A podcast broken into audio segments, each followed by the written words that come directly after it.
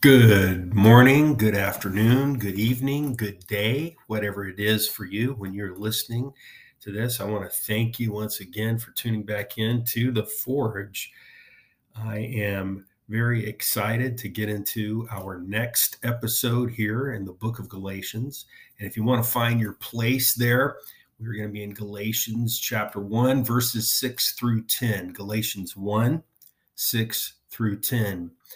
And I really want to encourage you as you're listening to these things, um, if you can, if you're not just passively listening in your car or something like that, um, take notes um, because you never know when our Lord might bring something to mind as I'm sharing my thoughts. It's not that I'm some kind of a great person. Uh, but God is great, and God is the one that we want to hear from. And He speaks to us through His Word. Um, so it should really go without saying that if you are listening to this um, and you are in a situation where you can at least go ahead and take notes because um, you never know uh, whenever you might hear something or something comes to mind or the Holy Spirit begins to deal with your heart and you need to write it down so that you don't forget it. And, uh, you know, don't be afraid to underline or highlight things in your Bible. You can write in the margins, you can take notes. Um, some people don't like to do that because they just can't bring themselves to write in a Bible. But in my Bible, I have things underlined and circled and highlighted and little notes out to the side. And these things just help me remember certain things. So, with that said, friends, we live in a world today, which seems to have no shortage of belief systems and religions. Uh, there are cults um, that would call themselves Christian. And I'm sure that uh, you've got them in your neighborhood, as I have them in my neighborhood. And in fact, I know that um, they are present because I've traveled a lot in my life, and everywhere I've been, I have been able to find cults and cult members. And even when I'm not looking for them, they come looking for me. There are these young men called elders who will ride their bicycles and they wear white shirts and they want to come knock on your door and bear their testimony to you. And they want to tell you of another testament of Jesus. You don't have the complete Bible. There's a another testament, the Book of Mormon. And of course, I'm speaking of the Latter day Saints or the Mormons. There's a famous media personality. His name is Glenn Beck, and he is a Latter day Saint. There's also a group which is uh, taken to standing in public places like parks and shopping centers, and they want to hand out their literature there. And they used to knock on doors, but they've changed their tactic a little bit. And if you ever go talk to them, they're going to tell you that the Bible that you have has been corrupted and that they have the New World Translation of the Holy Scriptures. And that's the only correct Bible that there is. And of course, I'm speaking of the Jehovah's Witnesses. What they don't want to tell you is the one that came up with their so called Bible uh, could not read or understand Greek. So it's interesting that they have a new translation of the New Testament from someone who doesn't understand or know original languages. And I think I should probably go ahead and mention those guys over at Duck Dynasty, uh, so called reality TV. And you may have even heard me say this before it's not reality and it's not TV. I don't know what it is, but it's neither one of those, in my humble opinion. And people love this show. And I suppose there's a lot worse things you could watch on television. But did you know that this family, this Duck Dynasty family, they're all members of the so called Church of Christ? Did you know that the Church of Christ believes that baptism is necessary for salvation? And they also believe that one must be baptized in the name of Jesus Christ based on Acts 2:38. Thus being baptized in the name of the Father, the Son, and the Holy Spirit is not correct according to the Church of Christ. They also have beliefs about music. There are no musical instruments in their church service they sing everything a cappella and the and the a cappella, excuse me, a cappella. And um, they believe that those of us who use musical instruments in our church service, we are not doing things correctly. There's a Pentecostal sect. You may have heard me talk about these folks. They're known as apostolic Pentecostals or Jesus only or oneness Pentecostals. The United Pentecostal Church falls under this bracket. And these hold to the same baptismal formula as the Church of Christ, but they go one step further and they actually reject the Trinity. They believe in what's called modalism, and that is that God operates in different modes. So when he is the Father, he's not the Son or the Spirit. And when he's the Spirit, he is not the Son or the Father, and so on. And this is a denial of the Trinity. The so called pastor that you've probably heard of in this movement, and I use that term very loosely, his name is T.D. Jakes. There's also a so called Christian vocal group that sings music and you can hear them on so-called Christian radio. And it's Phillips, Craig, and Dean. And I think I've probably mentioned them before in another episode somewhere along the way. But they too are modalists. And to be clear, friends, you cannot deny the Trinity and call yourself a Christian. There's the Seventh day Adventist. They believe that meeting on a Sunday, like I do in my church, that uh, we're meeting on the wrong day. It's incorrect because the true Sabbath is Friday evening into Saturday morning. And you might recognize or remember Dr. Ben Carson. He's a Seventh day Adventist. He has served in government positions. He even ran for president at one point these Seventh day Adventists, they attempt to keep dietary restrictions based on the Old Testament law for Israel. So there's no barbecue pork for you, no shellfish for you. Their entire movement was founded on a false prophecy that Jesus was going to return on a certain date. And then when Jesus did not show up, they had to change their doctrine. And that's very similar to what happened with the Jehovah's Witnesses. It's funny how so many of these cults have a misunderstanding of eschatology or what we call end times. There are also those who have an allege uh, an allegiance, rather, to the Roman Catholic Church, and by that um, I mean the the church that is headquartered in Rome, that has the Pope and all of that. And the list is very long for the Roman Church and what they believe. But I'm going to sum it up by saying that a true Roman Catholic believes in the Roman Church, that is the Pope, that is the church in Rome, that they are the ultimate authority. They do not believe the Bible only as the ultimate authority. So they would say the Bible, we believe in the Bible, we believe in Jesus, plus we believe in the church. To be clear on this one, uh, everybody should know what I believe by now. If you've been listening to this podcast for any length of time, I believe in something called sola scriptura. It means scripture alone. So I preach and I teach, and I do not look to Rome in the church where I'm a pastor.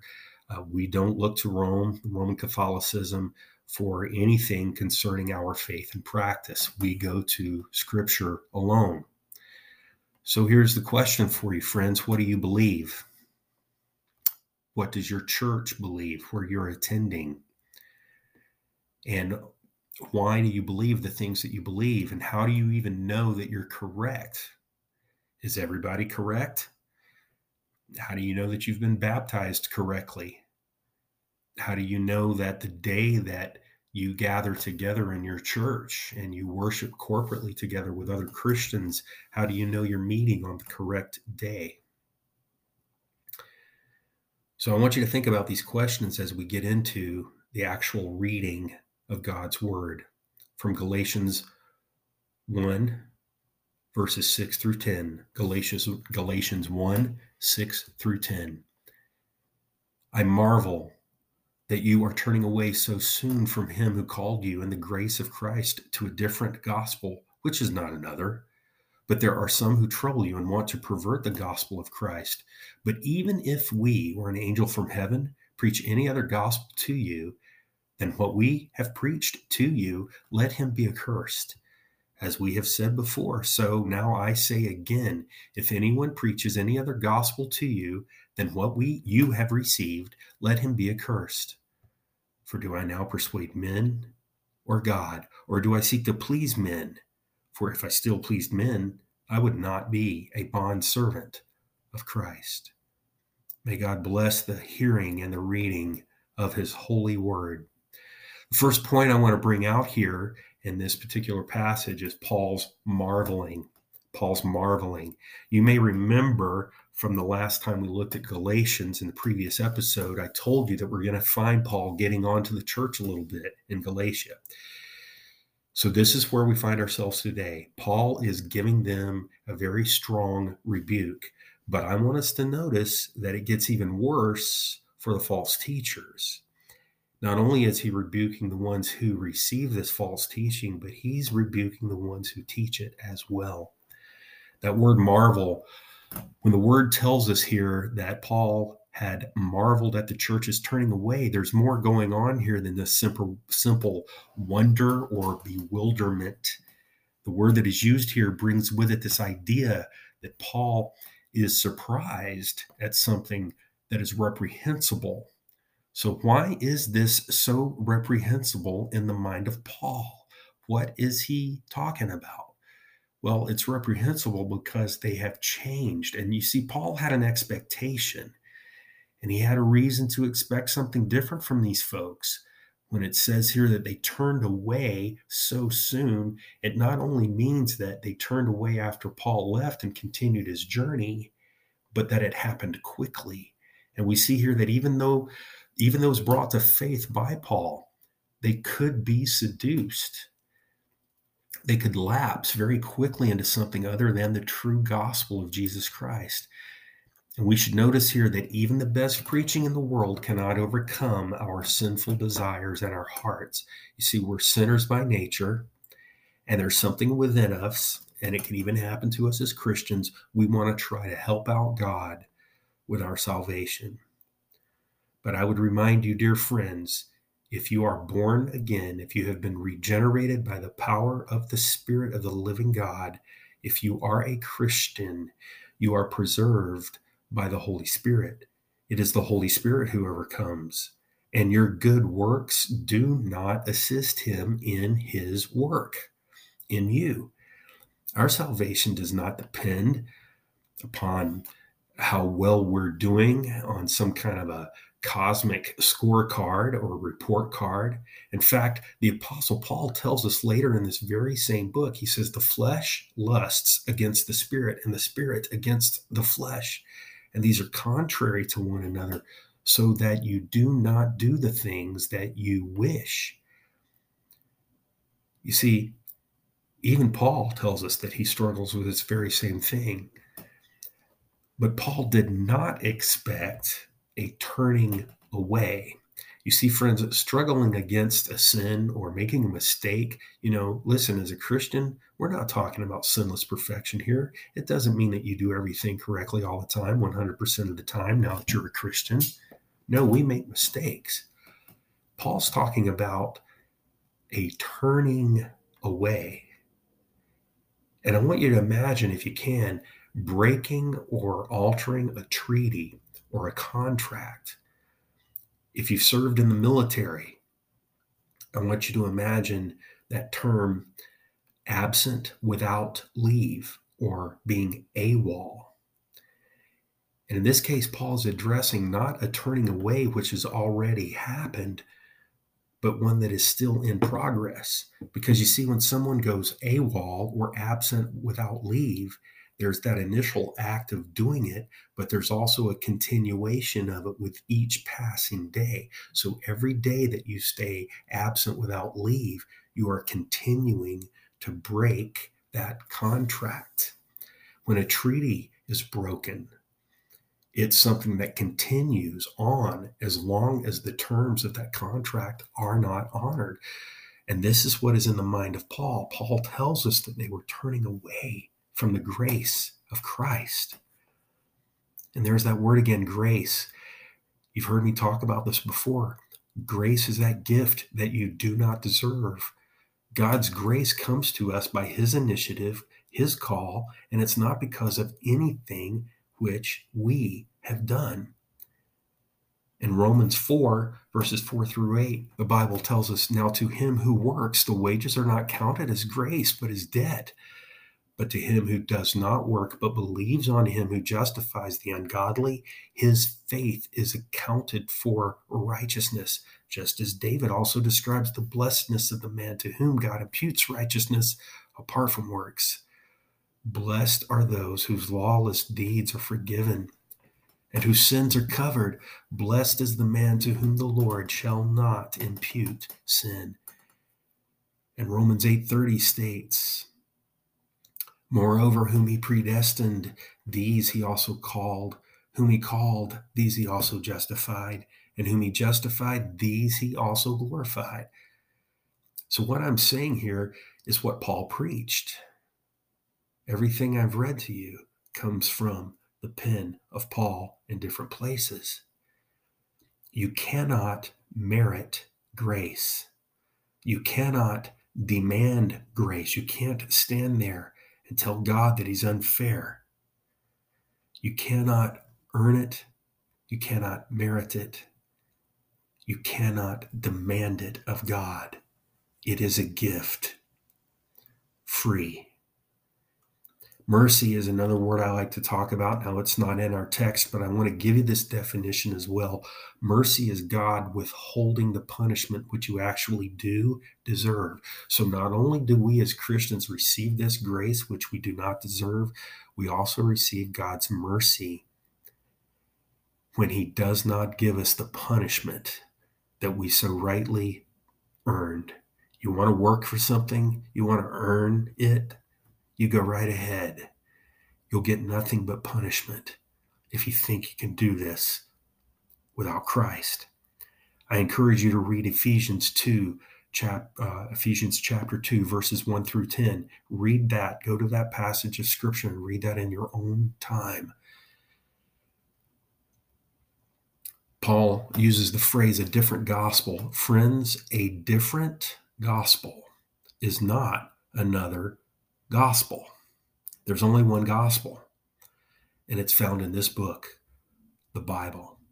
It's not found in any other testament. It's not found in Rome. It's not found in a new, uncorrupted Bible. It's not found in any other false system of works. Not only do I believe in Scripture alone, I also hold to grace alone, faith alone, and Christ alone for the glory of God alone.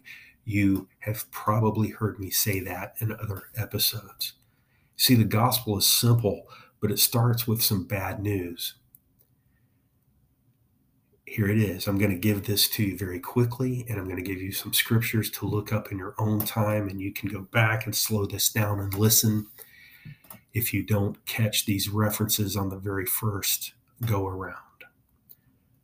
You were truly born into sin and you've broken God's laws and you are a sinner. That's Psalm 51 5 and Romans 3 23. You have been found guilty and the penalty is death. Romans 6 23. That's the bad news. Now the good news is that Christ came to save sinners. 1 Timothy 1:15 and Hebrews 9:26. God the Father placed your sin upon Christ, who was innocent. Christ then took the penalty and the full wrath of a righteous God and judge upon the cross, where Jesus bled, suffered, and died for his people. 1 Peter 2 24, 2 Corinthians 5 21.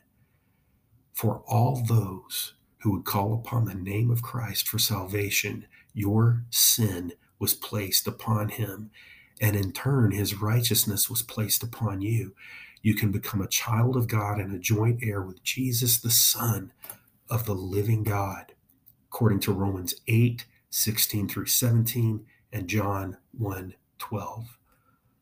Come to Christ alone in faith, realizing that you have nothing to offer but the sin that makes your salvation necessary. Ephesians 2 8 through 10. I've already mentioned that passage. 1 Corinthians 3 verses 14 through 15. It is that simple. But Paul says here there's some who want to trouble you. Friends, I want you to notice that what Paul says about those who bring false teaching to the people of God. Now, these were probably a group of people known as Judaizers, and these were Jews who had come into the church, and they insisted that in order for Gentiles to become a Christian, they had to become a Jew first. And they insisted that these Gentiles had to first be circumcised. The idea was that you had to become a Jew first, and you could show your commitment under the old covenant because the circumcision was a sign of the old covenant. Now, we don't have Judaizers by that name in our church today, but we certainly do have those, like I brought out in that introduction at the very beginning. We have those who want to trouble you with a multitude of different ways that you can work for your salvation. Do not fall for it. Don't fall for it. Second point I want to bring out is Paul's correcting. First, we had Paul's marveling. Now we're going to have Paul's correcting. R.C. Sproul stated those who had any additional requirements for salvation to faith in Jesus Christ, no matter how excellent their credentials, twist the gospel into another form. The preachers of the false gospel are under God's condemnation. End quote. So let's take a look at our text here, verses 8 and 9 together. Paul says, We. He says, We. Now, a great question here is to whom is Paul making reference when he says we? Well, friends, I take you back to verse 2. Paul states that there are brethren with him. Remember, we talked about how he was not alone in his work. Paul says, he uses this phrase, an angel from heaven. Now imagine that we all witnessed an angel coming down from heaven, and this angel presented some new teaching either contrary or in addition to the gospel. Interestingly, many cults are founded on a premise like this Joseph Smith, the prophet of the Latter day Saints, claims or claimed that an angel from heaven brought him the Book of Mormon. And so it goes. So that's what Paul says. Paul says, We or an angel from heaven. And this is what Paul means. The Apostle Paul means there's no exception about this topic. He cannot present a so called new gospel. His brethren cannot, an angel from heaven cannot, and certainly these Judaizers coming into the churches after Paul cannot present another gospel. The reason that none of these can present another or a new or an additional gospel is because there's no such thing. And if that attempt is made, Paul states of the one attempting it, let him be accursed. The Greek root of this word is where we get the word anathema, anathematei. It means damnation, excommunication, disbarment, denunciation, a ban on you, or a curse on you. Do you think that the Apostle Paul had strong feelings about this, we should note that he includes himself. He's saying, listen, even if I come back to you with some new doctrine on this subject, I myself am to be accursed. We need to remember that this is the word of God. And that means that God has a strong opinion when it comes to salvation. So, why Paul says these things? Why does Paul say these things? Remember Paul's conversion from Acts chapter 9. Remember that Paul used to be Saul. He was the persecutor of the church, and we're going to talk more about that in the next episode. But Saul had clung to the law. But that was before he personally saw the risen Christ. And now his name went from Saul to Paul. Why did Paul seem to be so dogmatic about his claims concerning the gospel? It's because he knew he was standing on solid ground. He was standing on the fact of Christ's death and resurrection. The brethren cannot change his mind. An angel cannot change his mind. No one can shake his belief in the simplicity of the gospel of Christ. The third point I want to bring out here is Paul's preaching. Paul's preaching. One of these days, Lord willing, we're going to go through the entire book of Acts verse by verse, but today's not that day. We're, in Galatians. But I want us to understand the context of what Paul is talking about here. And in order to understand that, we are going to have to take a little bit of a trip back to the book of Acts. What was the message that Paul first brought to the churches? What had he preached first? I encourage you to go read Acts 13 and 14 if you have a study Bible, it's probably going to have dates of Paul's first missionary journey set around 47 or 48 AD. And if your Bible has maps, uh, there's a good chance that you've got these maps that will show you Paul's missionary journeys, and you can find the area known as Galatia. And this will give you an idea of where geographically Paul was in the world. Now, with that said, I'm going to take a very quick moment here to briefly review part of what Paul preached. We find it in Acts chapter 13, verses 38 through 39. He says, Therefore, let it be known to you, brethren, that through this man, and he's talking about the man Jesus. If you're reading in your Bible, it may be capitalized to show deity. He says, Therefore, let it be known to you, brethren, that through this man, Jesus, is preached to you the forgiveness of sins. And by him, everyone who believes is justified from all things from which you could not be justified by the law of Moses. I want you to catch that. Everyone who believes is justified. Not everyone who believes and knocks on doors. Not everyone who believes and gets baptized in a particular way. Not everyone who believes and um, worships on a certain day of the week. Everyone who believes in Christ is justified, justified from all things from which you could not be justified by the law of Moses. Now, the law is what points us to Christ. And I look at the law and I can see that I cannot measure up. And I'm going to quickly go through the Ten Commandments here. I'm going to go through them and give a little brief discussion on them, each one, and let's just see how you measure up. Now, there's more to the law than the Ten Commandments. But I think the Ten Commandments is a great place to start. Number one, thou shalt have no other gods before me. What about money, job, career, hobbies, family, friends? You think you have no other gods before the one true living God, but I ask you to examine those things. Thou shalt not make unto thee any graven image Tim Keller once said, Our heart is an idol maker. So let me ask you this, friends. Now, in the West, we don't carve images, uh, we don't make things out of stone and wood and, and bow down to them and actually worship them. But I'll ask you this what do you read? What do you do for entertainment? What do you do in your spare time? What are you looking at? What are you watching? All of these things can become an idol. And to be perfectly honest about it, there are places in the world today, and even right here in the United States, where people still worship idols. Commandment number three Thou shalt not take the name of the Lord thy God in vain. Have you ever called out his name when you were not praying?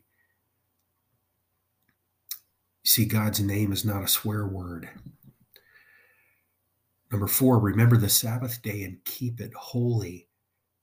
Now, this is the one where our friends in the Seventh day Adventist uh, cult, and I know that's going to offend people because some people think they are not a cult, but I have talked to former members and they are a cult and they meet every definition of a cult. And this is where they would come to someone like me and they'd say, You're not meeting on the Sabbath day, you meet on Sunday. And that's the first day of the week. And therefore, you are violating this commandment. And friends, I would just point you back to what Jesus said about this. And here's what the words of Jesus are. Now, this is God in the flesh. This is God speaking. And he says, Man was not made for the Sabbath, but the Sabbath was made for man. So, in other places, the scripture tells us that we are not to esteem one day higher than another. The point is simply this Christ is my Sabbath. I rest now in Him. Do you see that Sabbath day was that one day that was set aside? And now I don't have to wait for one day to set aside to have communion with God and rest and keep it holy. Because I am a Christian, every day is now holy. Do you understand that? It is impossible for me to keep this law. And so the living word came to me. Remember the Sabbath day and keep it holy. Let me ask you this, though, in terms of this commandment do you go to church when the doors are open?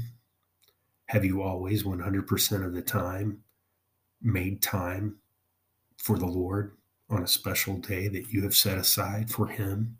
Have you taken a Sabbath? Number five, honor your father and mother always 100% of the time. Did you always do 100% of the time what your mom and dad said to do? Did you honor them in their old age? Number six, thou shalt not murder. And Jesus tells us that if we hated someone, then we've already done the act in our heart. You see, because what Jesus is pointing out, and this is what I'd like to get across to cult members, is that it's not about action, it's about what is already in the heart. If the heart is correct, actions will follow. If the heart is incorrect, in other words, if I hate someone, Jesus tells us that the act has already been committed in my heart. So I'm guilty of murder if I've ever hated someone.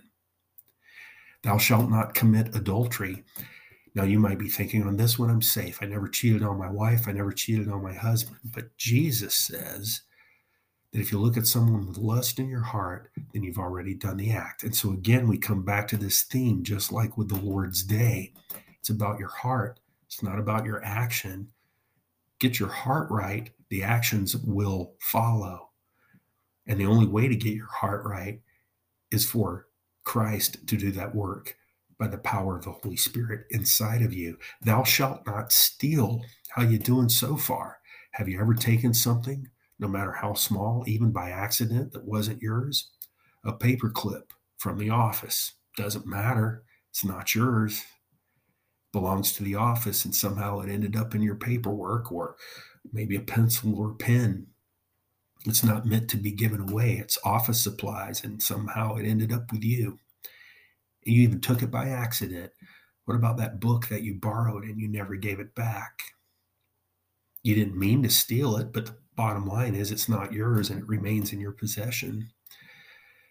Number 9 Thou shalt not bear false witness. Have you always 100% of your life told the truth every single time? Number 10, thou shalt not covet. Have you ever wanted something that did not belong to you? Doesn't belong to you. I don't mean you want something like it. I mean you wanted that one thing and it's not yours to take. You see, Paul talks to us about justification by faith. Justification by faith. And we'll get to this as we get into the second chapter of Galatians and even the third chapter. But the word tells us that we are not justified by the works of the law, but through faith in Jesus Christ. And justification is being declared righteous by God and it is at the heart of the gospel. God declaring sinners righteous. How can he do that? How can he do that and remain just and fair and a good judge? Well, he does that because somebody already paid the price. Somebody already took your sentence. Somebody had to pay. And God becomes the just and the justifier because he placed your sin on the one who never sinned. He placed your unrighteousness on the one who was totally righteous. And by faith, we receive that gift of life. We receive that gift of the righteousness of Christ.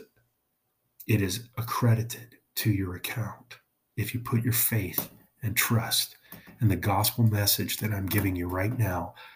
Put your faith and trust in Christ and Christ alone, not Christ plus works. Keep it simple, folks. The gospel is that Christ came to redeem us from sin. We preach the law to the proud. That's why I gave you the Ten Commandments, because you will hear people say, I'm not really that bad. I've had people say to me, You and I behave basically the same. We don't cheat on our wives. We don't cheat on our taxes. We're pretty nice guys. I just don't think I need Jesus. Well, friends, what that is, is pride. It's pride because they don't see themselves as someone who is a covenant breaker, someone who has broken the law. So we do give the law to the proud so that we might be conduits of grace to the humble, law to the proud, grace to the humble. May God grant you and wherever you go to church, May He grant you that peace and grace. May you be known for someone who proclaims the gospel of Jesus Christ. Until next time, God bless you. Amen.